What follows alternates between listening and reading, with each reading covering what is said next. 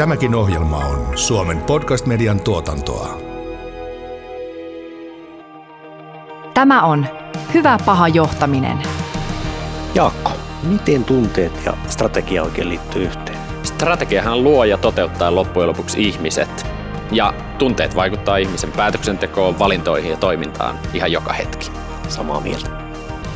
Hyvä paha johtaminen podcastissa käsitellään ihmisten johtamisen haasteita ja mahdollisuuksia. Menestyminen muuttuvassa maailmassa ja uusien mahdollisuuksien hyödyntäminen edellyttävät työyhteisöltä oikeanlaista johtamista. Podcast tarjoaa sinulle uutta ymmärrystä ja konkreettisia työkaluja hyvään ihmisten johtamiseen. Se antaa myös vinkkejä sinulle, joka haluat kehittää itsesi johtamista. Juontajina toimivat johtamiseen erikoistuneen Eduko-valmennustalon yrittäjä ja The Kemp Blanchard Companiesin partneri Janne Annunen sekä organisaatiopsykologi, tutkija ja tietokirjailija Jaakko Sahimaa. Jarkko Rantanen, olet yrittäjä, psykologi ja tunnetaitovalmentaja. Olit meillä myös ensimmäisellä tuotantokaudella yhdessä Minna Huotilaisen kanssa keskustelemassa tunteista, aivoista ja johtamisesta. Jarkko, mitä tunteita strategia herättää? Strategia herättää tosi monenlaisia tunteita. Se on, se on itse asiassa hämmästyttävää ollut, ollut meillä tässä havaita, kun me ollaan tätä tutkittu tätä strategia- ja tunteiden yhteyttä ja onhan sitä aikaisemminkin tutkittu, mutta strategia herättää pelkoa, se herättää hämmennystä, se herättää riittämättömyyttä, mutta se herättää myöskin innostusta, ylpeyttä, se tuo suuntaa, siitä ollaan tosi ylpeä, se tuo semmoista struktuuria ja hyvää fiilistä myös työpaikalla, mikä on hieno juttu. Sari Ek Petrov, sä toimit henkilöstön johtamisen ja kulttuurin kehittäjänä ja HR Business Partnerina VTTllä. Mikä sun yhteys on tähän tunteiden ja strategian tematiikkaan? No me lähdettiin tuossa vuosi sitten mukaan Tunto 2-hankkeeseen ja, ja haluttiin lähteä katsomaan uudella tavalla, voiko tunteita ja strategiaa laittaa yhteen – ja, ja miten uutta strategiaa saataisiin ehkä hieman uudella tavalla ja ehkä paremminkin vietyä sinne käytäntöön. Eri tutkimuksissa ja selvityksissä on todettu, että aika merkittävä osa strategioista epäonnistuu. Puhutaan jopa 70 prosentista. Olen itse vuosien aikana aika paljon tätä asiaa pohtinut ja selvittänyt, että mistä tämä voi johtua. Ja itsellä ja muillakin johtamisen kehittäjillä on aika vahva näkemys siitä, että me tehdään hyvin paljon hienoja, yleviä strategisia tavoitteita, loistavia suunnitelmia ne tavoitteiden toteuttamiseksi, mutta me unohdetaan se tärkein asia, eli ihminen. Se henkilö, joka toteuttaa sitä strategiaa käytännössä. Ja voisikin todeta, että epäonnistuminen strategian toteuttamisessa on sama kuin epäonnistuminen ihmisten johtamisessa. Miten Jarkko tunnetaidot voi auttaa strategian toimeenpanossa? Tuo on tosi hyvä ydinkysymys ja vaan sanoisin, että ne voi auttaa tosi monella tapaa, koska niin kuin tuossa kuvasit tuota strategioiden toimeenpanemisen vaikeutta, niin meidän on niin hirveän hyvä ymmärtää, että tunteet on keskeisesti mukana strategian kaikissa vaiheissa – ne on usein siellä jo vaihe, siellä mukana, kun johto suunnittelee strategiaa tai, tai henkilöstökin mahdollisesti mukana, mutta usein strategian suunnittelussa, varsinkin johdon suunnalla, ne on hyvin innostuneita ja täynnä niin kuin intoa. Juuri kutsuit näitä yleviä, hienoja strategioita, visioita. Tehdään niin kuin, siinä niin kuin luomisessa ne on tosi innolla, mutta sitten kun me tullaan siihen toimeenpanoon, niin monesti se ei olekaan yhtä innostavaa. Ja se, kun me tullaan sinne arkeen ja me tullaan sieltä hirveän hienosta strategiapalaverista, se törmätään siihen työntekijöiden ja siihen operaation, operatiivisen toiminnan arkeen, niin jotenkin se innostus lässähtää monesti siinä vaiheessa. Ja voisi sanoa, että tietyllä tapaa se tunnetyö niin kuin erittäin, niin kuin se oikeastaan siinä niin kuin alkaa sellainen kunnon tunnetyöskentely. Eli me tiedetään, että kun työntekijät, sitten, jotka sen strategian viime kädessä sitten toteuttaa, niin, niin he kuulee tästä strategiasta, niin se herättää heissä niin kuin valtavasti erilaisia tunteita. Ja, ja me tiedetään, että ne tunteet, mitä ne mitä ne työntekijät kokee siinä, niin, niin se vaikuttaa myöskin siihen, miten he sen strategian ymmärtää ja miten he siihen sitoutuu. Englanniksi sanotaan usein tämä sense making. Me tiedetään, että tämä niin sense making, niin siihen vaikuttaa tosi paljon se, että minkälaisia tunteita mä koen. Ja sitten me on vielä todettu tämmöisiä mielenkiintoisia asioita, että monesti se strategian herättämät tunteet tai siihen liittyvät tunteet, niin niihin sekoittuu myös niin kuin kaikki muu, mitä siellä organisaatiossa tapahtuu. Esimerkiksi tässä vaikka just tässä meidän tuntohankkeessa, niin yksi, yksi ensimmäisiä tutkimuslöydöksiä on se, että monesti jos joku on vaikka pahoittanut mielensä, joku johtaja vaikka sanonut jonkun väärän sanan tai käyttäytynyt jotenkin väheksyvästi tai loukannut tai, tai mä oon pettynyt, mä en ole vaikka saanut jotain palkankorotusta, mitä on toivonut tai jotain muuta ja sitten kun se sama johto tulee ja tuo sen strategian sinne, niin lähtökohtaisesti mä ajattelen, että se mitä se johto tuo tänne, niin sen täytyy olla jotenkin huonoa. Ja, ja niin ne tunteet on niin kuin mukana tässä strategiassa ihan koko ajan. Ja, ja just niin kuin sanoit, että kun ne hirveän usein epäonnistuu, niin tota, samalla tavalla voisi sanoa, että ne epäonnistuu nimenomaan tunneperäisistä syistä. Että usein se paperilla strategia on tosi hyvä, mutta sitten kun me viedään se sinne arkeen, niin me törmätään niihin tunteisiin. Ja jos me ei osata niitä tunteita millään tavalla huomata, kohdata, käsitellä, niin, niin se strategia epäonnistuu. Paperillahan organisaatioita ja ihmisiä on hirveän helppo johtaa, mutta sitten käytännössä se on haastavampaa. Ehkä tähän strategiatyöhön ja stra- strategian johtamiseen ja jalkauttamiseen tai käytäntöön viemiseen liittyy se yksi haaste, mikä, mikä on se, että johto siellä omassa kuplassaan ikään kuin työstää tiettyjä asioita. Ja sitten se ymmärryksen taso – ikään kuin asioista on erilainen sen porukan kesken, joka asioita työstää ja sen porukan kesken, joka ikään kuin myöhemmässä vaiheessa tulee mukaan. Ja tässähän varmaan nimenomaan nämä ikään kuin myös nämä tunnetaidot tulee keskiön, että miten me ymmärretään ja osataan saada ihmiset mukaan, osallistaa ja saada heidät osallistumaan. Kyllä.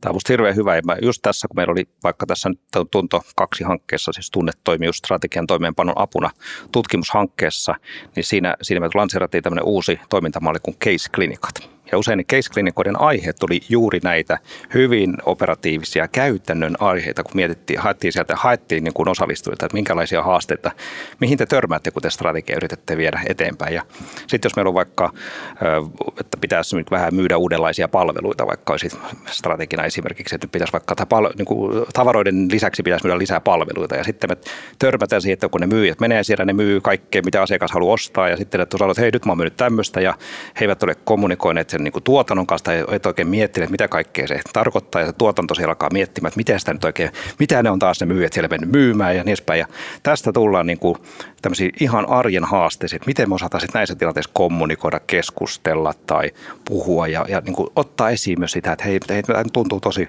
epäreilta tämmöinen, tai että, että meidän pitää niin kuin kunnolla miettiä nämä asiat ennen kuin me mennään, tai meidän pitää niin kuin jatkuvasti käydä tätä dialogia keskenämme, että, että me pysytään kärryllä, mitä itse kukin tekee ja tämä on niin kuin hirveän arkisia niin kuin esimerkkejä, mitä tulee strategian toimeenpanon kanssa, missä nimenomaan tunnetaidoilla voisi päästä hirveän paljon parempiin tuloksiin. Tässä tulee vahvasti mieleen mulla tämmöinen jo pitkän historian elänyt teoria, Antonovskin tämmöinen sense of coherence-ajatus. Eli ihmisillä on hyvin vahva tarve hakea ja ylläpitää semmoista koherenttiuden kokemusta. Ja se muodostuu siitä, että mä ymmärrän asioita, mitä mun ympärillä tapahtuu mulla on semmoinen hallinnan tunne, että mä voin itse vaikuttaa niihin. Ja sitten semmoinen mielekkyyden, merkityksellisyyden kokemus, että mä tiedän, miksi asioita tapahtuu. Ja jos ajattelee tämmöisen strategian jalkauttamisen ja toimeenpanemisen kannalta, niin nämä on aika olennaisia, että mä tiedän, mitä tässä tapahtuu, miksi tapahtuu ja miten mä itse siihen pystyn vaikuttamaan ne on erittäin tärkeitä. Mä lisäisin tuohon vielä, että jos mä ymmärrän, että niin kuin näissä tunteet on koko ajan mukana. Ja jos, Kyllä. huomataan, että ihmiset on tosi turhautuneita, kun he eivät vaikka ymmärrä tätä tai he eivät tiedä tätä, niin miten me sen turhautumisen kanssa niin kuin ensiksi päästään liikkeelle. Jotenkin huomataan se, että miltä ihmisistä tuntuu. Jos me huomataan, että he eivät ole nyt lainkaan motivoituneita tai he on ihan hämmentyneitä tai ne on tosi, tosi niin kokenut suurta riittämättömyyttä, niin jotenkin pitää noterata ensiksi se tila siellä ja sitten lähteä katsomaan, että okei, tältä, niin kuin tältä meistä nyt tuntuu ja, ja sitten päästään niin juuri syihin, että no miksi meistä tuntuu tältä, no siksi kun sitä ja tätä, ja sitten me päästään puhumaan niistä asioista. Mutta monesti kun me ensiksi noterataan vähän niitä tunteita, niin me päästään paljon paremmin kirkastamaan esimerkiksi juuri noita asioita, mitkä oli tosi, tosi hyvin tuohon. Ja tuohon oikeastaan voisin lisätä vielä varsinkin siellä, kun strategiaa tehdään, ennen kuin sitä edes tuodaan lanseerataan, tuodaan kaikille. Että siellä on se inklusiivisuus, se mukaanottaminen, se ymmärryksen rakentaminen. Ja varsinkin kun meilläkin esimerkiksi kun strategiaa tehtiin, nehän on valintoja, joka tarkoittaa, että joskus jotakin jää pois. Ja se, että jos sitten minä kuulen, että jotakin minulle tärkeää jää pois vasta sitten, kun se kaikille kerrotaan, niin, niin sehän on valtava tunnereaktio. Mutta jos olen ollut mukana, ymmärrätänyt, miksi tämä asia ei ole enää strateginen prioriteetti esimerkiksi, niin mä olen voinut sitä tunnetta käsitellä ja kun se sitten lähtee tapahtumaan, strategia, niin mä olen ihan eri tunnetilassa jo siinä vaiheessa sitten. Ja silloin se käytäntöön vieminen on varmasti parempaa. Niin, on varmaan eri asia olla mukana prosessissa kuin prosessin lopputuotoksen kohde mm. pelkästään. Ja koskee varmaan kaikkia asioita organisaatiossa. Kyllä. Lääkeruskumalli ei toimi. Ei se oikein asiassa. Joo. Ihmiset haluavat olla aktiivisia toimijoita, siksi mä Kyllä. itse Kyllä, kovasti. Ja se omaan työhön, omaan tekemiseen vaikuttaminen. Kyllä, kyllä. Hallinnan tunne. Kyllä. Joo, tämä on myös meidän tässä tunnet, äh, tuntohankkeessa näissä on niin tullut tämä käsite kuin tunnetoimijuus, emotional agency. Ja musta se on hirveän hieno sana juuri tästä, että ihmiset haluamme olla toimijoita myös niin kuin tunteiden kanssa. Kuuntelet Hyvä paha johtaminen podcastia. Tässä varmaan päästään hyvän, hyvällä aasisillalla tuon Tunto 2-hankkeeseen, mikä mainittiinkin jo tässä, että mistä oikein on kysymys? Joo, kyse, lyhyesti kyse on siitä, että me tuossa aikanaan ö, oltiin mukana tämmöisessä työsuojarahaston rahoittamassa tutkimushankkeessa Tunto, joka oli siis tunnetoimijuus organisaation muutoksessa ja se tehtiin yhteydessä yhteistyössä Jyväskylän yliopiston tutkijoiden kanssa. Ja siitä saatiin hyviä tuloksia, että näytti, että kun tunne, nimenomaan siellä tutkittiin, että miten tunnetaitoja vahvistamalla voidaan niin auttaa organisaatiomuutoksessa. Ja saatiin hyviä tuloksia, että se lisää sitoutumista työhön ja työnimua ja, ja tota, tunne, niin tunne, tunnetaitojen avulla saadaan muutoksia paremmin jalkautettua, niin siitä saatiin sitten idea, että no miten sitten, kun me tullaan tänne ytimeen tänne strategisen muut, niin strategian toimeenpanoon, ja saatiin sitten siihenkin työ lähti mukaan aalto tutkijoita sitten, ja Jyväskyläkin on edelleen mukana, ja sitten työsuojelurahastolta tuli rahoitus tähän, ja saatiin kolme, kolme organisaatiota tähän mukaan, josta VTT on yksi loistava esimerkki. Ja tota, siinä nimenomaan tutkitaan tätä, että siinä oli vähän erilaisia tilanteita kolmella organisaatiolla, että, että jossakin otin enemmän niin kuin lokalisoimassa globaalia strategiaa ja jossakin oltiin vähän niin kuin päivitetty strategiaa ja vähän erilaisia tilanteita strategian kanssa, mutta katsottiin, että miten sen uuden strategian tai päivitetyn strategian tai lokalisoidun strategian, miten sen toimeenpanossa, niin minkälaisia tunteita se strategia herättää, sen toimeenpano herättää, minkälaisia asioita se törmätään ja miten se, että me ymmärretään – minkälaisia tunnereaktioita se herättää ja miten me voitaisiin niitä tunteita käsitellä ja niin kuin tunnetaitoja lisäämällä ja vahvistamalla, niin miten strategia saadaan paremmin toteutettua. Sari, millä kulmalla te VTTnä lähditte tähän hankkeeseen mukaan? Mitä oli ne ennakkoajatukset, odotukset, toiveet tätä hanketta kohtaan? No tietysti ensinnäkin tehdä tunnepaljastus. Et vuosi sitten, kun, kun tässä lähdettiin puhumaan, niin kyllähän se vähän pelotti lähteä esittämään tai ehdottamaan meidän johdolle, että lähdetäänkö tunteista puhumaan ja, ja projektiin tutkimukseen, missä puhutaan tunteista. Ja, ja, mutta meidän rohkea johto oli heti mukana. Ja, ja varmaan se tulee sieltä meidän niin kuin ajattelusta, että, että beyond the obvious, eli, eli tehdään jotakin, mitä ei ole tehty ennen tai mikä on rohkeaa tai mikä on edelläkävijyyttä. Ja tässä nähtiin semmoinen äh, hyvä juttu sen osalta. Mutta myöskin totta kai kysymys on tutkimuksesta. Me ollaan tutkimusorganisaatio. Tällä kertaa me emme tutki, vaan meitä tutkitaan. Ja, ja totta kai se oli yksi semmoinen, niin että et, hei, hei, todella mielenkiintoista. Tässä me halutaan olla mukana, että tätä me halutaan nähdä, että mitä tässä tulee. Mutta sitten varmasti myöskin odotukset vahvasti oli johtamisen kehittämiseen. Me on tehty vuodesta 2016 lähtien hyvin systemaattista niin kuin johtamisen kehittämistä.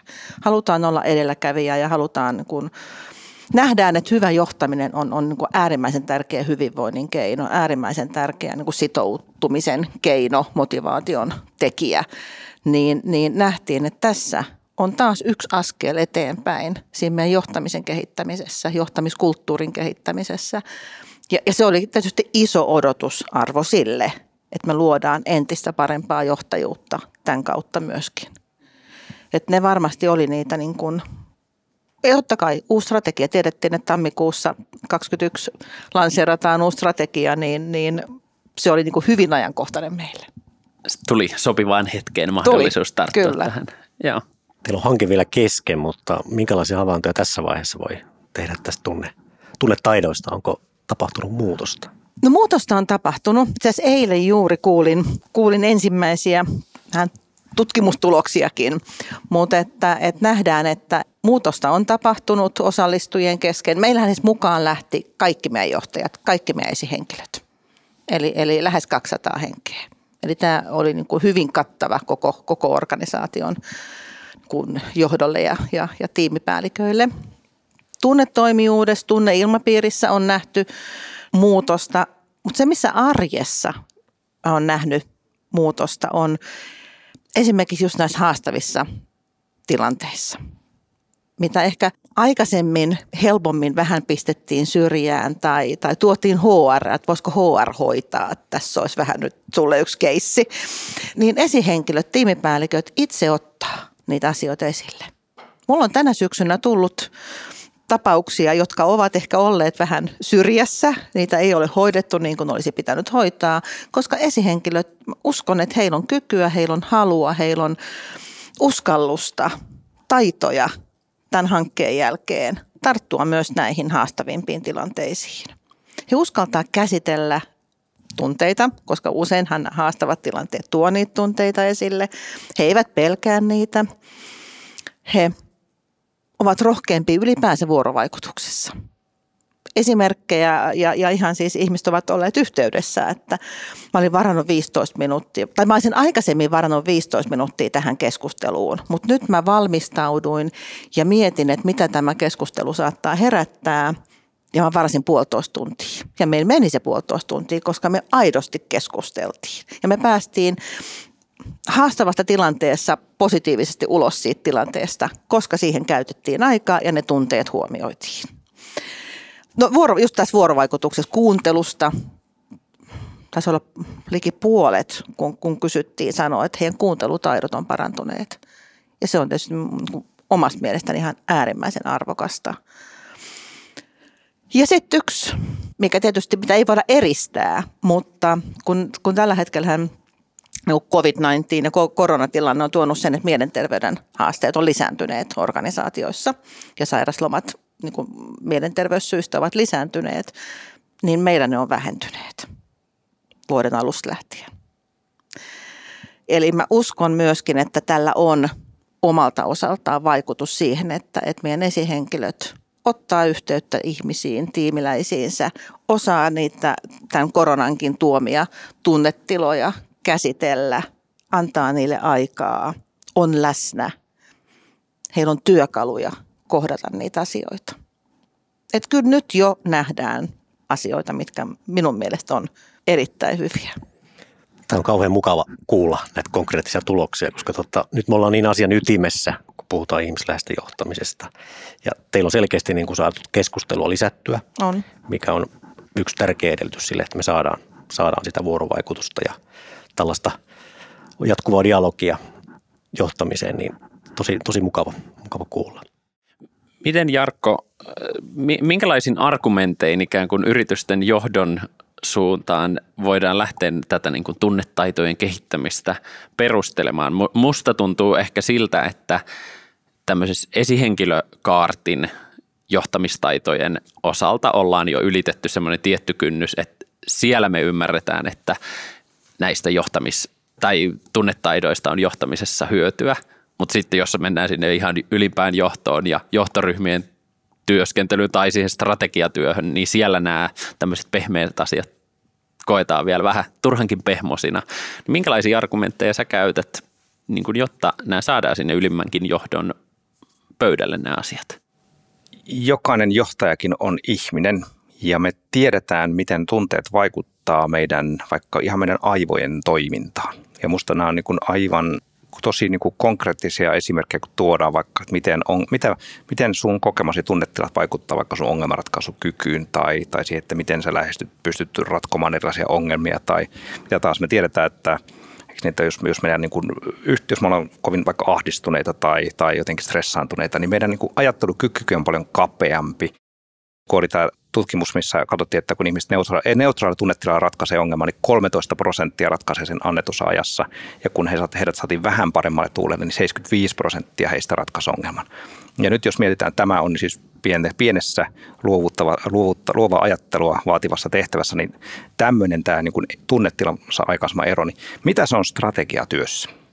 Se on niin kuin aika konkreettista. Meidän pitää aikamoisia laajoja kokonaisuuksia hahmottaa ja, ja jos me ollaan kovin ahdistuneita tai jotenkin ei tunnu oikein miltään, niin ei meidän aivot myöskään, ei me pystytä niin kuin ajattelemaan mitään kovin out of the box tai, tai beyond the obvious tai me ei pystytä niin kuin tuomaan mitään kovin luovaa siihen näkö, niin kuin me ei pysty tekemään todennäköisesti kovin hyvää strategiaa. Ja se myöskin sitten, miten se vaikuttaa meidän tiimin toimintaan, jos me vaikka johtoryhmänä mietitään strategiaa tai joku strategiaporukka miettii, niin miten me keskenään ollaan, toimi, toimitaan keskenään, niin meidän tunteella on ihan valtava vaikutus. Me tiedetään, että jos mä oon ilahtunut, niin mä haluan mennä ja kertoa niille, mä oon kauhean paljon sosiaalisempia, kun mä oon synkällä päällä, niin mä haluan vetäytyä ja olla vähän jurnuttaa siellä nurkassa ja niin päin. Ja no nyt kun me kysytään, että no millä tunnetilalla mä lähdetään tätä strategiaa tekemään, niin meidän tunnetilalla on valtava vaikutus siihen, että mikä, minkälainen strategia me saadaan vaikka luotua.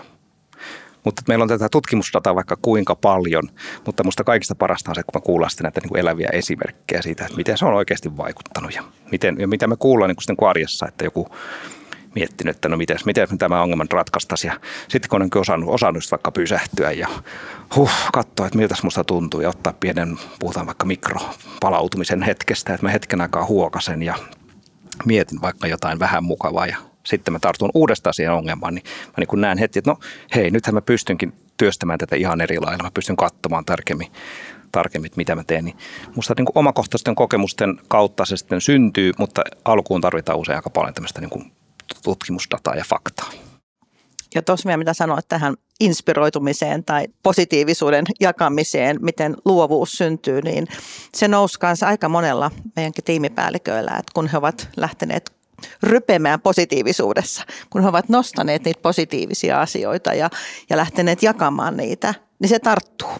He on nähneet, että kuinka hyvin se tarttuu miten paljon se lähtee viemään asioita sitten eteenpäin. Ja näähän on helposti semmoisia ikään kuin näkymättömiin jääviä kustannuksia, joita syntyy ikään kuin organisaatiossa, jos me ei tämmöisistä asioista olla tietoisia. Me tehdään huonompia päätöksiä, me jätetään hyödyntämättä sitä potentiaalia, mitä siellä olisi, jos me satsattaisiin tämmöisiin tunneasioihin. Tuossa voitaisiin vielä palata siihen, kun Sari kertoi tästä hankkeen alkumetreistä, että, että oli ehkä jotain ennakkoluuloja, ennakkoajatuksia, asenteita tämän tunneasian ympärillä, niin oikeastaan Sarille kysymys, mutta myöskin Jarkolle, että minkälaisia ennakkoluuloja yleensä liittyy tunnejohtamiseen tai tämän tyyppisiin teemoihin? No kyllähän niitä varmasti ja niitä meilläkin niitä ensimmäisiä tai, tai jotakin tällaisia lauseita tuli, että, että eihän ne nyt kuulu työpaikalle. Ja, ja täällähän pitää nyt pyrkiä niin kuin vaan faktoihin. Varsinkin mekin ollaan tutkimusorganisaatio, hyvin faktapohjainen ja tutkimuspohjainen ja, ja kriittinen ilman muuta. Niin onko tätä tutkittu ja, ja eihän nyt tunteet voi työpaikalla näyttää. Ja, et kyllähän niitä tuli, mutta vähemmän kuin odotin. Eli, eli olin, olin niin kuin positiivisesti kyllä yllättynyt. Ja sitten mä uskon, että se meidän kulttuuri, just tämmöinen rohkeus, ja mehän on lähdetty niin kuin kokeilukulttuuriin meidän New Work-hankkeessa. Eli rohkeasti kokeilemaan uusia juttuja – ja, ja sekin lähtee leviämään. Se on osa meidän strategian toimeenpanoa myöskin, että, että lähdetään kokeilemaan uusia, uusia asioita rohkeasti ja, ja se myöskin kyllä leviää, kun, kun, kun se näkyy tuolla organisaatiossa. Kyllä. Ja ajat on tosiaan muuttunut. Mä uskon, että tämä niin tietoisuus tunteiden merkityksestä se on jotenkin kasvanut ja jotenkin musta tuntuu, että just mainitsit tämän pandemiakin on varmasti tuonut ihan niin valtavan paljon meille semmoista käsittelemätöntä tunnekuormaa. Kaikki ymmärtää, että siellä on hirveästi semmoista käsittelemätöntä tunnekuormaa, mikä on purkamatta jotenkin, kun ihmiset on jäänyt näin. Mutta, mutta tietysti näitä ennakkoluuloja on usein, kyllä näitä törmää vielä just näihin, että äh, tunnejohtaminen, että tuntuu työssä, ihan niin, kuin, ihan niin kuin ne eivät olisi mukana koko ajan. Eli tämä on yksi, että ihmiset eivät, niin kuin, jotkut, jotkut eivät vieläkään niin huomaa, että nehän on mukana koko ajan. Teemme mitä tahansa, teemme pientä rutiinihommaa, niin mustahan tuntuu joltakin, tai teemme strategiaa, tai teemme jotakin haastavaa seuraavaa tilannetta tai koitamaan motivoida ihmisiä tai mitä mä teenkään, niin mullahan tunteet on niin koko ajan siinä mukana ja ei niitä niin voi irrottaa. Et ehkä sit yksi semmoinen väärinkäsitys, mihin itse joskus törmään, niin on se, että ihmiset niin kuin, niin kuin ymmärtää niin kuin sen tunnejohtamisen jotenkin väärin. Se on jotenkin jotain semmoista kummallista, että pitäisi jotenkin ruveta puhumaan hirveästi nyt niin kuin pelkästään niin kuin tunteista ja vähän unohtaa järkiä, nyt vaan niin kuin jossain tunteissa ja oh, saataisiin kaikenlaisia primitiivireaktioita ja muuta. Ja, ja kun se ei ole se, miten työpaikalla tunteita johdetaan. Työ, niin kuin voisi sanoa, että niin kuin hyvä asiajohtaja voi olla myös erittäin hyvä tunnejohtaja. Et monesti semmoinen hyvä asiajohtaja on tosi arvostettu. Hän voi olla hyvin tasainen, rauhallinen tai, tai omalla tavallaan innostava. Hän voi olla hyvin niin kuin asiakeskeinen ja, ja vaativakin ja, ja vaikka mitä tai tosi kun, niin kuin kunnianhimoinen. Ja, mutta se, mitä, niin kuin, tun, miten hän toimii tunnejohtamisessa, hän kuitenkin jotenkin huomioi ihmisiä ja hän huomaa ja vähän niin kuin katsoo silmiin ja osaa niin kuin noterata ja tervehtiä ja sille ottaa ihmisiä mukaan. Niin, niin monestihan tunnejohtaminen on jotain sellaista, mitä me tehdään koko ajan joka tapauksessa. Se ei välttämättä ole mikään niin kuin erillinen juttu, mikä pitää kokonaan. Tai joskus on toki erittäin hyödyllistä puhua ihan erikseen puhua siitä, että miltä niin kuin näissä hankkeissa tehdään. Että me puhutaan erikseen siitä, mitä tunteita vaikka strategia herättää, mitä tunteita me työpaikalla koetaan edespäin ja puhua niistä tunteista, mutta hirveän monesti sitten viime kädessä tunnejohtaminen on, on jotain muuta kuin tunteista puhumista, vaan se on, se on enemmänkin tunteiden huomioimista ja tilannetajua ja semmoista herkkyyttä sille tilanteelle. Kuuntelet Hyvä paha johtaminen podcastia. Miten tietoisia teidän näkökulmasta niin suomalaiset organisaatiot, suomalaiset suomalaisten organisaatioiden johtotaso on tämmöisistä niin kuin tunne, ilmasto, tunnejohtamisteemoista? Mä uskon, että, että tässä on yksi, missä me Suomessa ollaan kyllä hyvinkin tietoisia. Totta kai vaihtelevasti, mutta, mutta jotenkin tuntuu, että viimeisten vuosien aikana sanaa empatia on nähnyt yrityksen kulttuurista tai arvossa, arvoissa entistä useammin. Tai empaattinen ja jämäkkä – että ne ei ole toisensa poissulkevia, vaan päinvastoin. Eli mun mielestä niin mä uskon, että tämä niin ilmapiiri on muuttunut viimeisten vuosien aikana ja, ja meidän Suomessa tässä on niin kuin, varmaan ollaan edelläkävijöitä. Se tunne on, on itselläni, mitä, mitä on katsonut noita kirjoituksia ja, ja lukenut. Niin. Wow, mulle tuli ihan semmoinen, että Huh, että edelläkävijöitä ihan. Siis tosi kiva oli kuulla Sari tämä sun kommentti, mutta tota, mä itse mä, mä oon samaa mieltä, että me helposti me niinku me jotenkin sitä omaa kulttuuria niin helppo aina mollata, että no eihän meille nyt mitään ja mehän nyt ollaan tämmöisiä me suomalaiset, mutta, tota, mutta sitten täytyy muistaa, että suomalainen johtajustyylihän on maailmalla aika arvostettu. Just me niin. tiedetään monissa kansainvälisissä organisaatioissa hirveästi arvostetaan suomalaista tämmöistä rehtiä, maanläheistä, nöyrää tapaa tehdä asioita ja, ja olla vuorovaikutuksessakin. Sekin on yllättävän, jopa sekin on monesti aika semmoinen arvostettu, miten me ollaan rehellisiä ja mutkat suoraksi. Ja sitten just tämä tietoisuus on kasvanut ihan hirveästi ja sitten mä sanoisin, että nyt meillähän on tulossa tietenkin ihan erilaisia sukupolvia, koska nythän Suomessa panostaan kuitenkin kouluissa. Mä oon häkeltyneenä katselemaan omia lapsia, että miten niille opetetaan niin tunnetaitoja koulussa. Mä että jaha, että eipä kyllä ollut silloin, kun itse oli vielä koulussa. Niin, niin meillähän on tulossa ihan mielettömiä sukupolvia tässä. Mitä te sanotte tähän, kun ehkä joku voisi kyseenalaistaa tätä koko tunnejohtamistematiikkaa siitä näkökulmasta, että, että tämä menee ihan överiksi, että, että puhutaan nuoren polvella tämmöisestä lumihiutalle sukupolvesta, joka särkyy kaikista pienistä negatiivisistakin asioista tai tullaan ikään kuin ylisensitiivisiksi asioille. Onko tällaiseen riskiä tai mitä se kertoo sitten taas niin kuin tunnetaidoista ja tunneilmastosta, jos tällaista havaitaan työyhteisöissä? Tuo on hirveän hyvä kysymys ja hyvää pohdintaa. Niin kuin Jarkko tuossa aikaisemmin sanoit, että, että tietynlainen niin kuin me ollaan, tämä nuorempi sukupolvi tulee erilaisin taidoin nyt työelämään ja erilaisin odotuksiin. Mutta mä uskon myöskin, että sit työelämässä olevien tehtävänä on myöskin tietyllä lailla se realismi tuoda siihen. Ja mun mielestä se taas tehdään sit sillä, että se, se tunneilmapiiri, ne tunnetaidot on kaikilla kunnossa. Silloinhan siellä kestetään myös niitä epäonnistumisia, kun ne pystytään käsittelemään oikealla tavalla, antamaan palautetta oikealla tavalla, antamaan, huomioimaan ihmisen käytöksen takana olevat ehkä asiat. Ihminen ei ole paha. Ihminen ei lähde aamulla töihin ollakseen paha ja ikävä muille ihmisille, vaan, vaan siellä on jotain muuta. Et mä uskon, että se ymmärrys sitten kasvattaa myöskin sit sitä sietämään niitä epäonnistumisia, mitkä, mitkä välillä, totta kai eihän ne ole kivoja, mutta niitä täytyy oppia sietämään.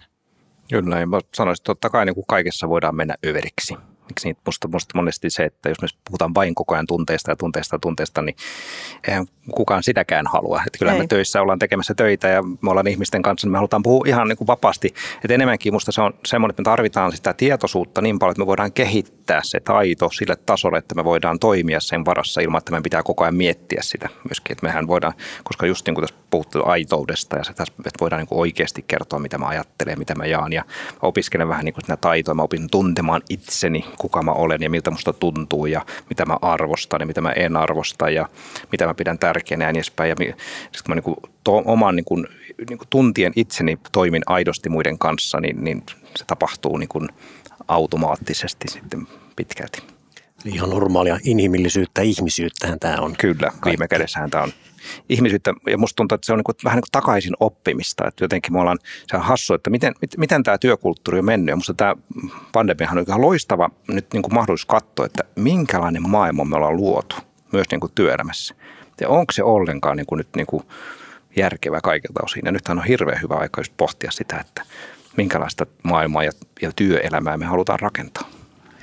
Pystyykö tunneilmasta organisaatiotasolla mittaan tai arvioimaan jollain tavalla? Joo, pystyy. Ja tota, me ollaan tietysti itse tässä on tämän tuntohankkeen aikana ja tunto 2 hankkeen aikana on nämä tutkijatkin kehittänyt ja heidän kanssaan kehitty mittareita ja, ja on tämmöinen tunneilmastokartoitus, mitä on kehitetty. Ja kyllähän tässäkin mitataan, tehdään just kävitte läpi, siellä on tunnetoimijuuteen, omiin tunnetaitoihin liittyviä kyselyitä. Ja onhan meillä tietysti perinteisestikin paljon tämmöisiä niin kuin ilmapiirikartoituksia – onhan meillä organisoitu kulttuurikartuksia, jotka jollain tapaa tätä ottaa, mutta ehkä, ehkä tässä nyt niin kuin näissä tunneilmastomittauksissa on tarkemmin vielä, että mitä tunteita koetaan, miten tunteita osataan huomioida ja se niin kuin menee vielä syvemmälle, mutta totta kai pystyy mittaamaan ja arvioimaan. Sittenhän tietysti myös semmoinen, että tätähän myös jokainen arvioi sillä, kun kävelet jonnekin paikkaan sisään, niin kaikkihan tietää, että se niin kuin tavallaan huokuu sieltä melkein seinistä se, että minkälainen fiilis täällä organisaatiossa tulee.